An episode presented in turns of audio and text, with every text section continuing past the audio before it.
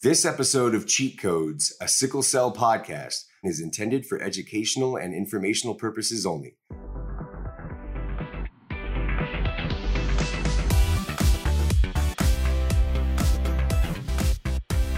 Hey there, Warriors. Welcome to another episode of Cheat Codes, a sickle cell podcast with me, Dr. Z.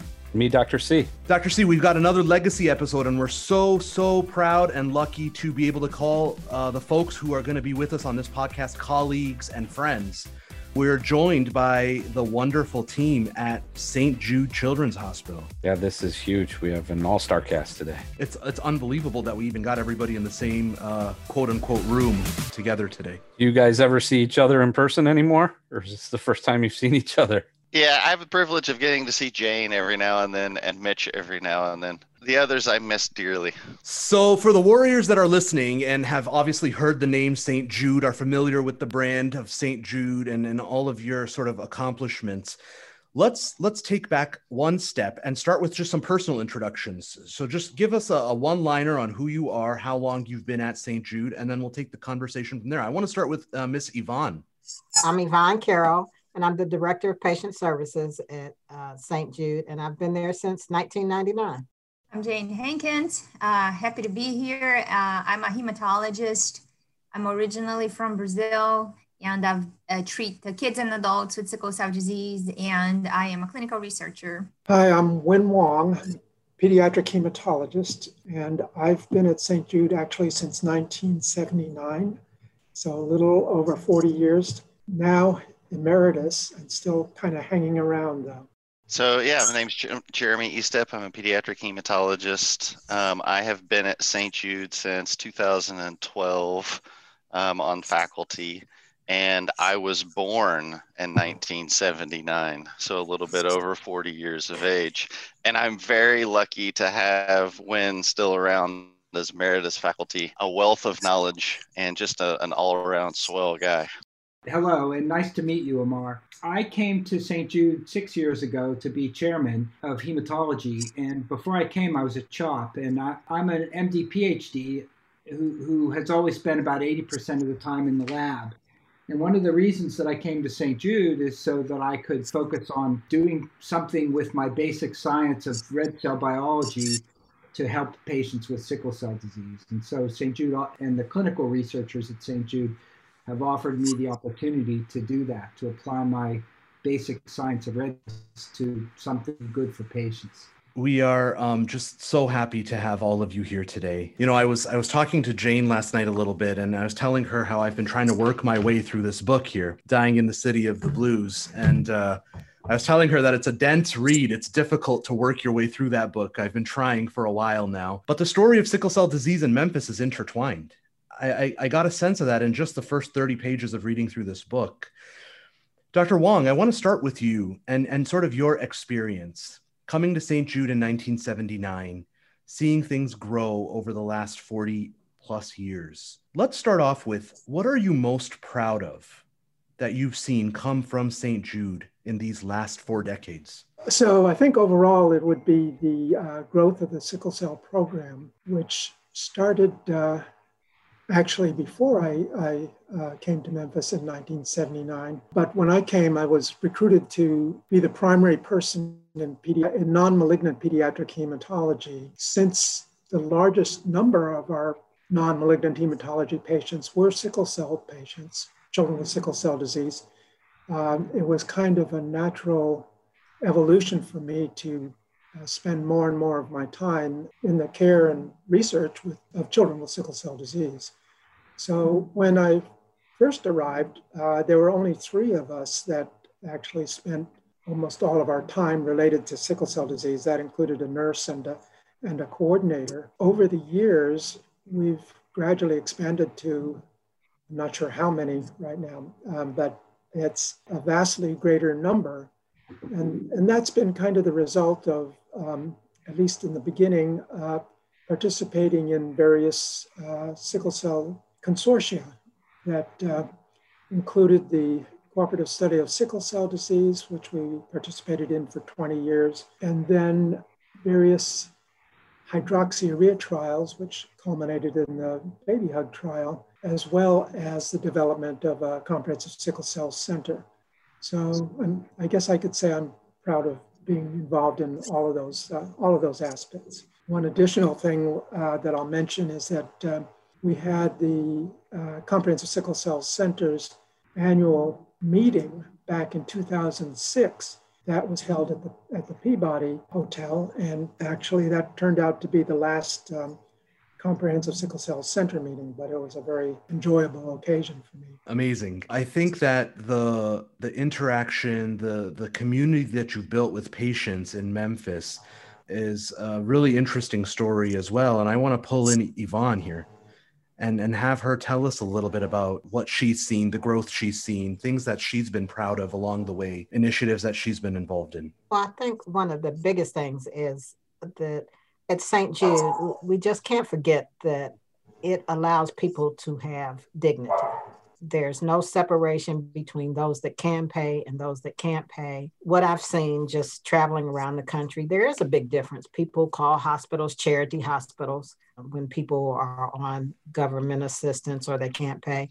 So that just lifts a burden off of every family member uh, that they don't have to worry about paying any money we provide transportation. If they're coming for from a distance, we provide lodging, we provide food. So all of that is just a matter of, of giving a family dignity and not having them uh, worry about someone looking down upon them because someone else has more money than they do. That's just one of the biggest things when I go around the country and see how when people talk about how they're treated at some places that that to me is just amazing and it has always been one of the biggest benefits that st jude provides to families and patients. That's so fascinating to me and I'm, I'm curious is this just like anybody qualifies for this? What are the policies that go into that deciding who gets to take advantage of this who doesn't? How does that work? There is no policy. It's every patient it's the same for every single patient. And it doesn't matter if you make a million dollars a year or you make $10,000 a year. Everybody is treated exactly the same at St. Jude. And I just want to throw in that includes all therapies, medicines that are needed for that child, all diagnostic imaging, any hospitalization costs, the entire medical care of the patient is covered. And it's just pediatrics and hematology and oncology. Is that right? It's really mission focused on those those small areas. So it's there, a hospital just built for for pediatric hematology and oncology, and the whole mission, the whole focus, the research, the patient care, all the support services are are just focused on you know, sickle cell hematology diseases and cancer. That's one of the things that when St. Jude was founded, a pediatric general pediatric hospital opened right at the same time, right before St. Jude. So, one of the things that Danny Thomas decided with his group of advisors, of course, was to not open a general pediatric hospital, but open a specialty hospital. And I think that has been one of the biggest uh, pluses at St. Jude. I'll just kick in in, in terms of when, where we are right now and with Black Lives Matter that's going on all over the country. That when Danny Thomas founded St. Jude, he founded it as in a policy of no discrimination. And if you think back at the time in Memphis in the early 60s, um, what was going on at that time, he decided that no patient, if they couldn't stay, if all patients couldn't stay at a hotel, no patients would stay at a hotel outside. And so he effectively desegregated many of the hotels in Memphis. And of course, the same at St. Jude, all patients. And what a lot of people don't know is one of the the architects of St. Jude, the first building that was built at St. Jude was designed by a Black architect, Paul Williams. So it has a history of uh, non discrimination and inclusion since the beginning. I'll just throw in the fact that one of the founders of St. Jude, a supporter of it from the beginning, was um, Lemuel Diggs, who was a pathologist that described the much of the pathophysiology of uh, sickle cell disease for the first time. The first research grant obtained by a St. Jude faculty person was one that uh, Lemuel Diggs uh, was able to, uh, to obtain. It was based on sickle cell disease, right? Right. Yeah. And he- that's he spent his whole career on sickle 1962 or something. Yeah. Yeah, back in 1962. I'll mention, as far as Dr. Diggs goes, he, um, in 1994, presented a poster at the ASH meeting. And since he was born in 1900, he was 94 years old at the time he presented that. And that's, I think that's a record as far as I know. That's your Wow. goal, right? Uh, no, it's not my goal. Yvonne, Now- did you mention the story that St. Jude is is the first integrated hospital in the South? That Danny Thomas refused to build the building or refused to support the hospital, and that black and white children could be treated in the same hospital. He, he was very adamant when the hospital opened. Were you here then? I didn't come to Memphis until 92. You know, Danny Hello? Thomas was from Detroit, so we're still a little sore that he decided to build St. Jude's in Memphis. Well, you you you owe it to the archdiocese um, there in Detroit. So he um, he actually went to the archdiocese of the church that he was praying at and belonged to, and the archdiocese was from Memphis and directed him here to put the hospital in Memphis because he knew there was a need. Well, it worked out pretty well.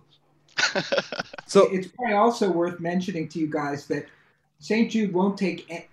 A- w- w- We treat patients that are within our catchment area, which is, I think, about a 200 mile radius around Memphis.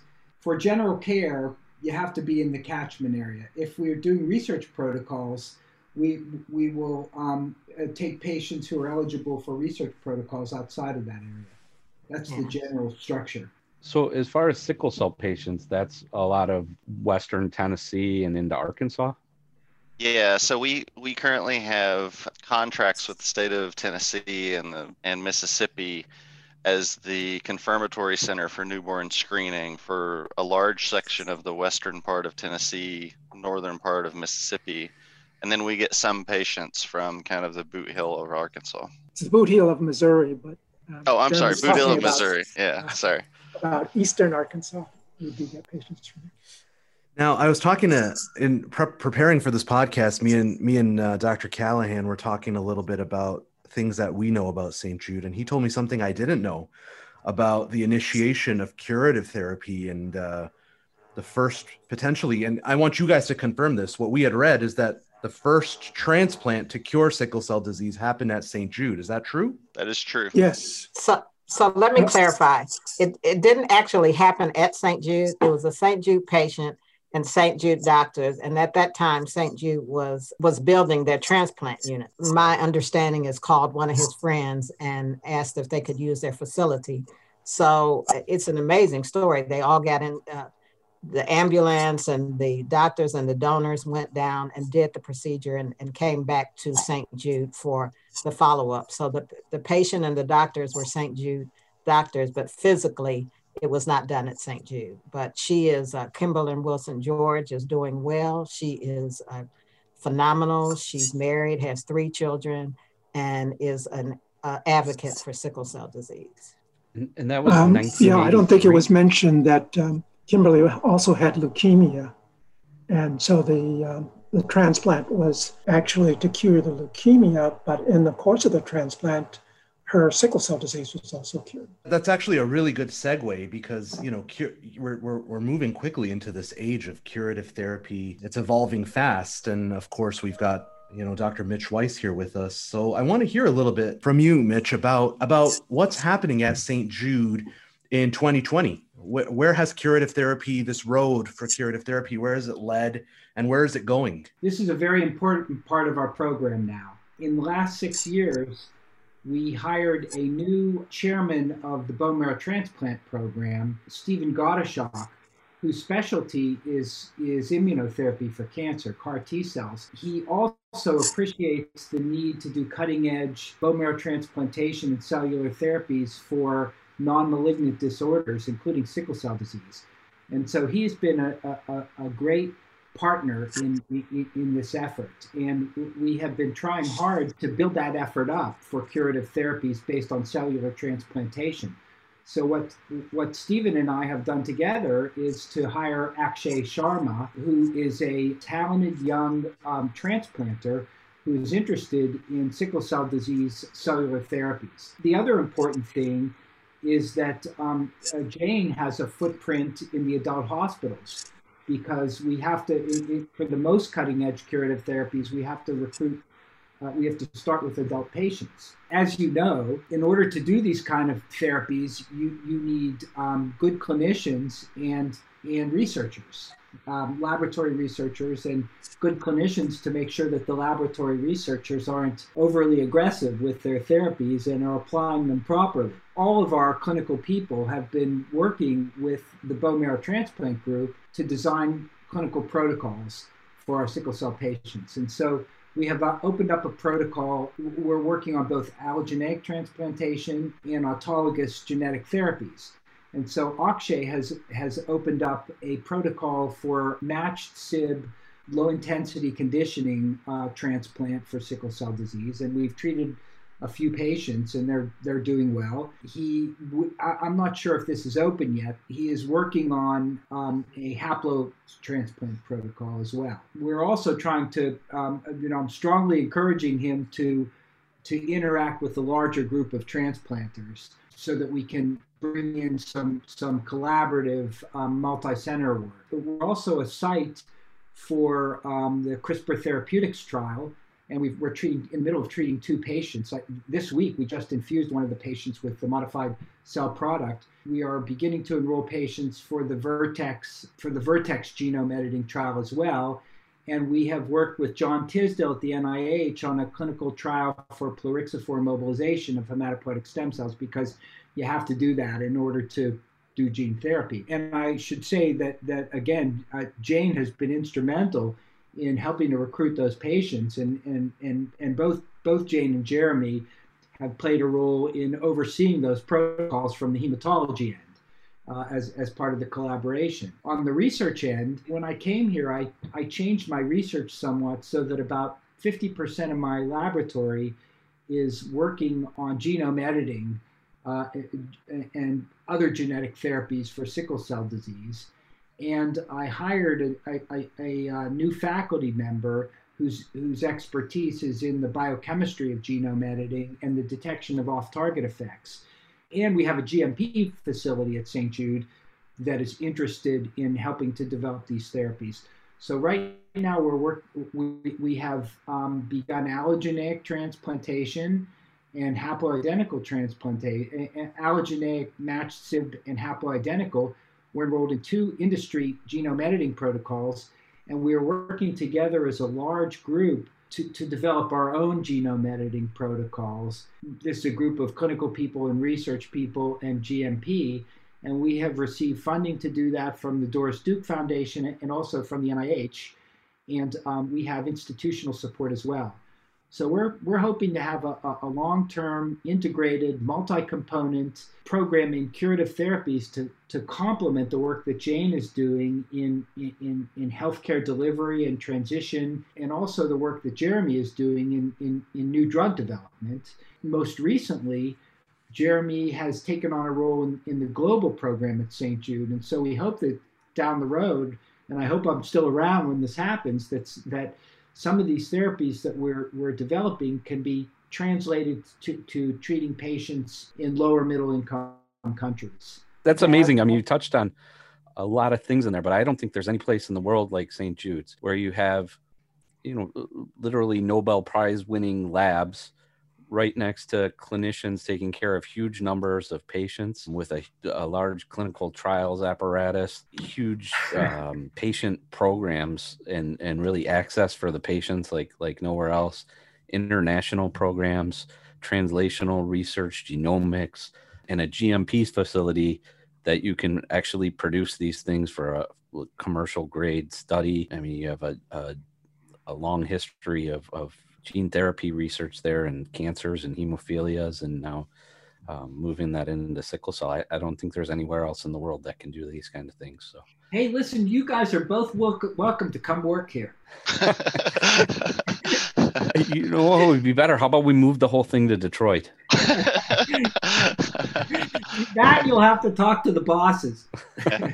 so I I have a question for Win, um, if I may. So, when when you came to St. Jude 40 plus years ago, did you ever envision the program that has developed and kind of the changes that have taken place in the care of sickle cell patients and the promise of all these curative intent therapies that that are on the horizon? Um, not at all. And I think, uh, at least from my perspective, there's been a gradual evolution over the last 40 years in the direction of the things that you just mentioned.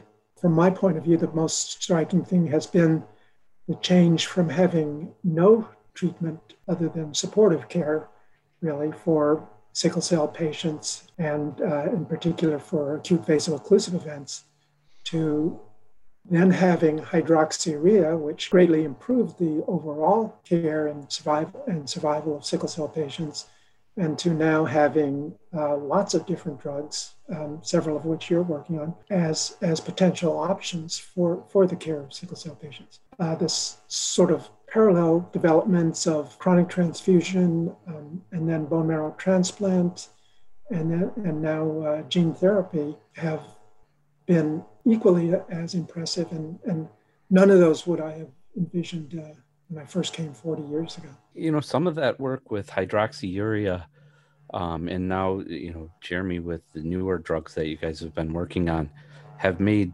big impact, and the kids are doing quite well. There's still more work to do. But I think the big problem nationwide has been that transition to adulthood and adult care. And I know, Jane, you've been working on this and set up sort of a model program in Memphis. How did you do that? I did uh, with a, a very large group of invested and passionate people. This is the kind of work that we never do alone. Uh, Yvonne was uh, so um, supportive, instrumental, and it is, and she is to this day uh, the person I come to for questions and uh, in how do we begin addressing um, our community if we want to set up a program that goes across institutions. But uh, it was really an observation that um, uh, if we one day wanted to be a cutting edge institution that we delivered the best treatments and we wanted our patients to participate in the opportunities for research, we had to provide good care. And that was true for children but also needed to be true for the adults. And then uh, with a large sickle cell population uh, in memphis of um, with a lot of kids and all of the kids now surviving into adulthood we needed to have a structure that we could continue treating the kids uh, during adulthood and uh, when i started looking at that problem uh, over a decade ago, we didn't have many places. We had Dr. Diggs-Kraus program that was founded by Dr. Lemuel Diggs, Dr. Uh, Wang mentioned. And that program wasn't enough to care for all the adults in Memphis. We had like two times, three times more adults that the program could absorb. So uh, the other thing that I realized was that our kids did not want to go. And so I had to understand why they didn't want to leave. Well, the care was great, but also they were afraid, they were scared. So it was a lot of groundwork that needed to happen. We couldn't really continue giving great research without good care. I mean, how how do we how do we investigate new drugs, gene therapy, even if we don't care for the patients? So said so I had to develop partnerships in the in the community. Yvonne and I would um, develop partnership with the Methodist program, with the Lemuel Diggs program, which is what we have today, a network of places that work together in partnership. And then over the years, this evolved into what we have today, which is a program that a pediatric program that is linked to uh, two adult programs now that we patients have options and we uh, have this uh, thing that we call the co-located model of care that pediatric and adult providers work together and that has been i would say the thing that has been most successful uh, to allow our patients to remain in care because they keep seeing the same providers even after they leave St. Jude pediatric care. I still see my patients uh, as young adults. And now we have adult doctors, adult hematologists coming to St. Jude and meeting them before they leave. So we have uh, this, this co-location going both ways. And, uh, and that has been very successful to allow the patients to remain engaged in adult care, which was a big problem when we started. Care abandonment was huge. And it is, you know, not, you know, not at all like it used to be and then patient satisfaction and and the, the trust that we develop with them and uh, it was really hard to let them go knowing that i was delivering them to a place that wasn't sure that they could continue that trust relationship but now it's different. And then because of that i can you know when i see them uh, on the adult side i can say look there's an opportunity for a new treatment a gene therapy and and they trust and they said oh yeah i, I want to be the first one to try. I, and so we have five patients right now. One that mitch mentioned uh, is undergoing the gene therapy treatment right now and we have four more waiting in line and uh, that's all trust that we developed good treatment and they're willing to try different things. Same with the new drugs. That highlights what Win and and jane just said a couple of things that you know the this institution has had a hand in many of the transformative studies and trials over the years in sickle cell disease because there's been you know dozens of physicians that have worked here that are passionate about the pop the sickle cell population. But we wouldn't be able to do the things that we have described if we didn't have significant support from our administrative leadership at the hospital. This hospital's leaders over the, the decades that St. Jude has existed have always prioritized sickle cell disease. And we just have monumental levels of support compared to other sickle cell groups. And I just thought that we should at least give them some props because we would not be able to do the things that we have done and hopefully we'll do in the future without that type of prioritization. Jeremie's right. The work we do with the adult hospitals, uh, it wouldn't happen without the support of the, the leadership at St. Jude.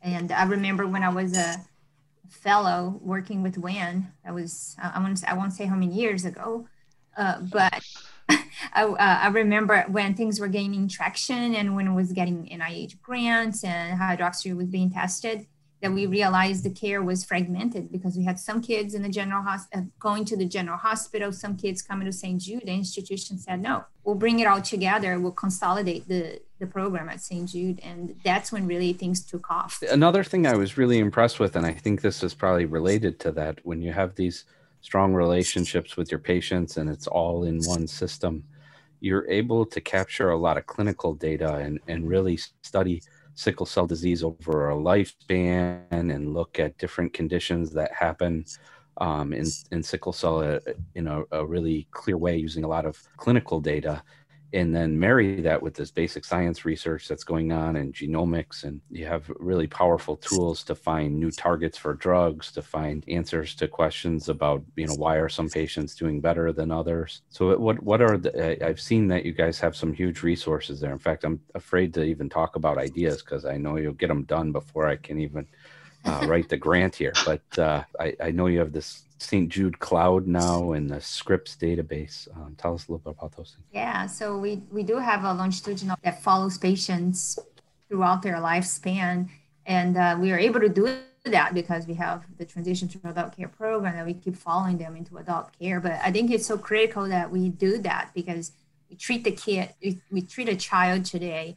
And the question that a parent will always ask me two, you know, a, six-year-old, a seven-year-old that say, you know, I think this child need to be on this treatment, and the parent will immediately ask me uh, for how long and what will happen if I keep my child on this medicine 10, 20, 50, 20 years later. So having the ability to follow the patients and capture outcomes throughout their lifetime, we're able to answer those questions. We're able to say, you know, it's uh, like an investment. You put your child on this treatment when he's two, and it's like a college savings. And, and this is what's going to happen. His organs are going to be better and you know he will be able to succeed socially. So and, and can't do that without a large registry without surveillance Jane uh, is the one who came up with that protocol and, and designed it. I'm going to give her, her her shout out. It's called the Sickle Cell Clinical Research and Intervention Program, or SCRIP. You had mentioned the St. Jude Cloud. So, as a part of SCRIP, there was an effort a few years ago to do kind of scientific investigation in the genetics of sickle cell disease and whether or not people could have genes in addition to sickle cell disease that would put them at risk for certain complications like kidney disease or early onset heart trouble or neurocognitive decline, those kinds of things that we see in some patients with sickle cell disease. Um, we've done um, a couple of projects now looking specifically for those markers, and the one of the resources at St. Jude is called the St. Jude Cloud, which is a, a public facing portal that's designed really for the academic community. So, you two gentlemen, Dr. Z and Dr. C, if you want to have access to the genomic data that was generated on the patients here, then it can be provided free of charge because the, the whole point of this um, is to, to fast track scientific findings so that we can then translate them into improved care. And we all know that although we're all great, we're, we're working as hard as we can, um, we can do things much faster um, and better when we collaborate and let everybody have access to, to data and information. That's such a huge undertaking. I was talking to my uh, our, our new junior faculty about that yesterday, and how um, we could potentially do some collaboration in uh, the realm of pain with you guys using the St. Jude Cloud. So hats off to you guys for being so collaborative, having such a collaborative spirit in the in the name of science. It's uh, very much appreciated. Jeremie, while I have your attention, because of your new role with Global, I want to hear a little bit about the St. Jude footprint outside of Memphis tell us a little bit about what St. Jude is doing for sickle cell disease outside of the confines of Tennessee. I uh, I became involved in international medicines basically because I was I gained a lot of experience in doing clinical trial work, and there were a couple of clinical trials that were ongoing in sub-Saharan Africa that I helped a friend, colleague, and mentor, Michael DeBaun, on a couple aspects, and while I was collaborating with him, I developed a relationship with the local hematologist there, and it became pretty clear that there were some things that we, as an institution, and myself uh, as an investigator, we had things that we could offer them to be able to improve the the care that was delivered in Nigeria and specifically in Kano, Nigeria. So over the past couple of years, we've been working with a university hospital in Kano to establish newborn screening programs. And what people may not realize is that the even in the United States, prior to the onset of newborn screening, there was fairly substantial amount of infant mortality that was directly related to sickle cell disease. And by implementing newborn screening and universal penicillin prophylaxis and pneumococcal vaccinations, comprehensive education of parents, you can make very dramatic reductions in um, mortality rates for children under five we have been establishing those programs in Kano. Um, and actually, after a couple of years of effort, we have now started seeing patients in a comprehensive sickle cell clinic in Kano, Nigeria. And when I say comprehensive sickle cell clinic, I actually mean comprehensive based off of the standard of care that I use in my clinic here at St. Jude. Wow. Um, so it's penicillin prophylaxis, it's TCD screening, it's education, parental educations, and the even hydroxyurea for children that are at risk of uh, having a primary stroke. So we're we're quite excited. We've seen about 150 or so patients in that clinic now, um, and it and it's growing very quickly. We've taken that experience and we have now through the global program, we've supported four hospitals in Tanzania to put together a grant application that would standardize education and standardize their sickle cell care, comprehensive care for that region through a NIH mechanism called SPARCO, which is a, an Africa-wide consortium that the NIH funds. And it's you know, it's just growing every day. The more that we do, the more that we collaborate over there, the more opportunities there are. And the the knowledge that we have generated here in the US and can frequently be directly applied to populations there that can have very dramatic improvements in uh, overall morbidity and mortality rates. That's amazing. I want to go back to the point um, that you made about the generosity of St. Jude. I'll mitigate that a little bit. First, I'll support it, and then I'll say something that's a, that I'll qualify it. Um, the way the genomic effort started is Jim Downing, the CEO, called me and said, "I have a million dollars."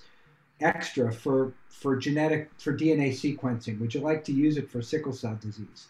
And because SCRIP was set up, it, it, it was rel- it, relatively easy to to take samples and do whole genome sequencing. And Jane helped out with that by doing the human subjects. But on the other hand, I want you guys to know that they don't throw money at us. At least they don't anymore. We have to write grants. And we, we are pretty well supported with, with federal funding. And I will not ask the institution for money now unless we, we have made substantial scientific progress and already have a grant. And so what's real what's been really good for, for us is that you guys know that when you get an NIH grant, it doesn't give you enough to do the work. But I have a problem going to my bosses and asking them for money out of the blue. But if, if we have NIH grants or other grants and we don't have quite enough to get the work done, then the institution has been, been pretty supportive about supplementing that work. But there's a pretty heavy layer of academic rigor now. And having a grant will go a long way in convincing them that what we're doing is peer peer supported. That very much is true, but the what I was referring to earlier was the the level of support that we have for um, the number of faculty that we have for sickle cell disease and the the level of support that they give us for direct patient care. Absolutely. I mean, I know the first thing I noticed when I came to St. Jude is that our inpatient census was about one third what it was at, at CHOP or Boston Children's, where I had been. And I think part of that is that we have enough nurse practitioners and nurse case managers to keep keep those patients to, to manage the pain crises at home and to make sure that the patients are on hydroxyurea. I also noticed, you know, one of the first things I said, I remember saying this to Jeremie, the patient's hemoglobin is 10. They must have SC disease because you could not not have a patient with a hemoglobin of 10 who has SS. And Jeremie was like, well, a lot of our SS patients are like that. You know, they're they're tuned up on their hydroxyurea. We probably have two or three times more staff than most other hospitals to manage the patients. And this goes back to the very, very beginning of you know what what what um, Yvonne said that you know we're really proud to be able to treat our patients under those conditions. I'll just say it's a level of trust with the doctors. Uh, the patients can tell that the doctors care about them and the uh, advanced uh, providers uh, and nurse case managers that they care. We have an extremely high rate. We are a research hospital. That's what St. Jude was was founded to do, be a research hospital. But as a good neighbor policy, they provide care to anybody in the catchment area that has any of the diseases that we treat, which means with the Memphis population, over 900 children with sickle cell disease. And that's a huge number for a hospital to take in when you're providing complete care for everything. But the doctors, I think, are a big part, the reason that we have such a high rate of participation in our clinical trials. And uh, I think when you compare it to around the, the country and around the globe, I think we have one of the highest rates of patient participation for our research projects. Yeah, actually, if you if you look at the participation rates for the SCRIP protocol, the lifespan cohort, um, over 95% of the people that we approach consent. And of the ones that consent, there are various kind of levels of participation almost all of them participate in every level. It's uh, it's really phenomenal. you know, I've got to ask Yvonne for you this this question, and and maybe maybe also for you when, you know, here in Detroit, uh, the culture of trust has um, been helped by the presence of a really strong community based organization that was led initially by Charles Whitten and now by his daughter Wanda Whitten Shurney. I wonder what type of community partners you guys have there in Memphis that that help you um, create that sense of community. Um, are there any CBOs that you guys interface with regularly? So we've worked really hard. And again, uh, the level of support with working with the community organization, the Sickle Cell Foundation of Tennessee covers the entire state of Tennessee. And uh, we work with them on uh, numerous projects at every level, uh, podcasts, webinars, help them with with walks, help them with uh, community based grants that they're putting in. We've partnered with them for over 15 years. Even before they became, we encouraged them to become separate foundation. And so it's been an extremely, extremely good level of participation. And it's it's comforting. Dr. I know Wanda well, and she's great. But the founder, Trevor Thompson, died. And so that really set the organization back for a while. But now it's thriving again. And uh, all of the, the physicians and uh, providers work very well with the foundation and help in any way when asked. I'll just mention that I've run in their 5K uh, fundraising event for every year, I think, for the last 15 years or so. And he always wins his age bracket, right? Uh, I'm always the only person in my age group. On, um, you want to mention your website, the, the web development that you're doing? Yes. So we're we're creating a patient. We have many educational, a lot of educational material for people with sickle cell disease, uh, but one of the things that we're developing now is a patient app for general hematology, but we'll have specific information for sickle cell disease, and we're basing it on what the patient wants. We're having focus groups, of course, and surveys to find out exactly how they want that uh, information provided. And a lot of this was based on the the work that Jane has done with Patient App and patient education and development, and her In Charge app that she developed, which is phenomenal. Uh, Jane, you want to talk a little bit about that?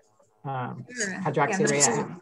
Yeah, yeah, absolutely. So that was uh, that's an NIH funded study that we have that we developed an app to help uh, patients take hydroxyurea, and uh, that was developed with the patients, including the name In Charge Health. So and and, and that's really um, I think where a lot of the things are going. A, a lot of the, the field is going. So it's how you package the information, how you help the patients engage in treatment, which is you know, it's, uh, so it's almost like you know Jeremie when uh, um, Jeremie when when and, and Mitch developed the treatments and they handed it to me and Yvonne. And now we're going to take it to the real world and how do we teach the patients how to use it and and keep them um, informed and you know interested in continuing treatment. It's a symbiotic relationship. Yes. I wanted to just mention that uh, in addition to the support from the institution for personnel to, to support our uh, sickle cell efforts, we're, we're fortunate uh, to have a group of uh, nurse case managers, of teachers. We have actually three teachers for the sickle cell program who interact with uh, our patients' families and the schools that uh, they go to, and, and social workers. So actually, we also have a, two TCD examiners. We're really well supported in pretty much all aspects of clinical care for sickle cell patients. We talked about international outreach, amazing patient care, you know, innovative research, and I see lots of nature and blood papers. And one thing we haven't talked about, and I, I think this is another huge output of St. Jude's, is the doctors. You train doctors and really leaders in hematology who go off to other places and provide care all over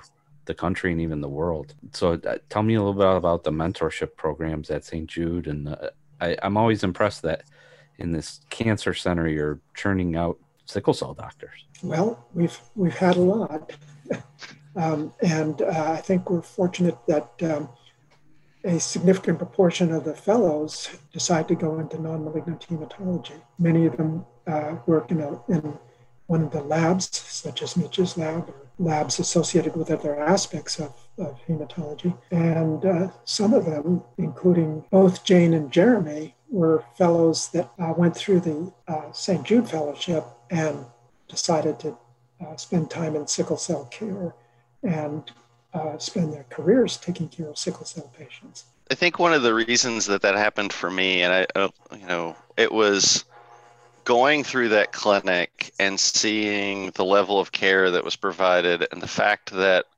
in providing that level of care through that clinic you could make a substantial difference in individuals with sickle cell disease lives. And i'm not sure that the the every trainee at other institutions gets to see that level of impact uh, with sickle cell patients. But that's what made it interesting for me. And I, I, think that as fellows have come through, that's one of the things that have kind of gravitated them towards our program? For me, I went, uh, Win was my mentor uh, when I was a fellow, and to me, it was watching him discuss treatment and uh, sickle cell disease and what happens to the body with the families, but it was completely informed by science, by his research.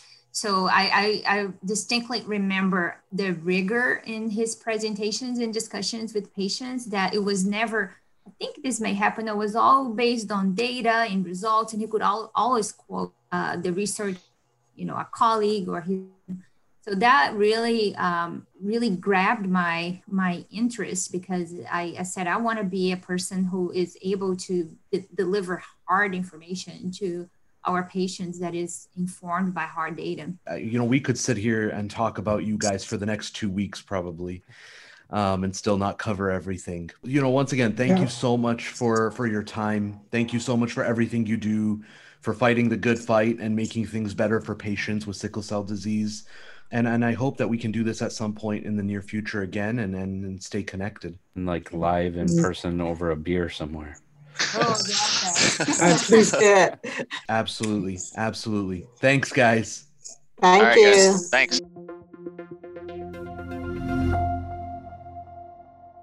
Hats off. So lucky to be surrounded by some like-minded folks that happen to be thousand miles away, but really feels like we've known them longer for right? sure. Um, we hope that you guys found this episode enlightening, inspirational. We hope that you share this episode with someone who you think could learn a little bit about sickle cell disease, somebody who you think could get a better handle on how research works in sickle cell disease.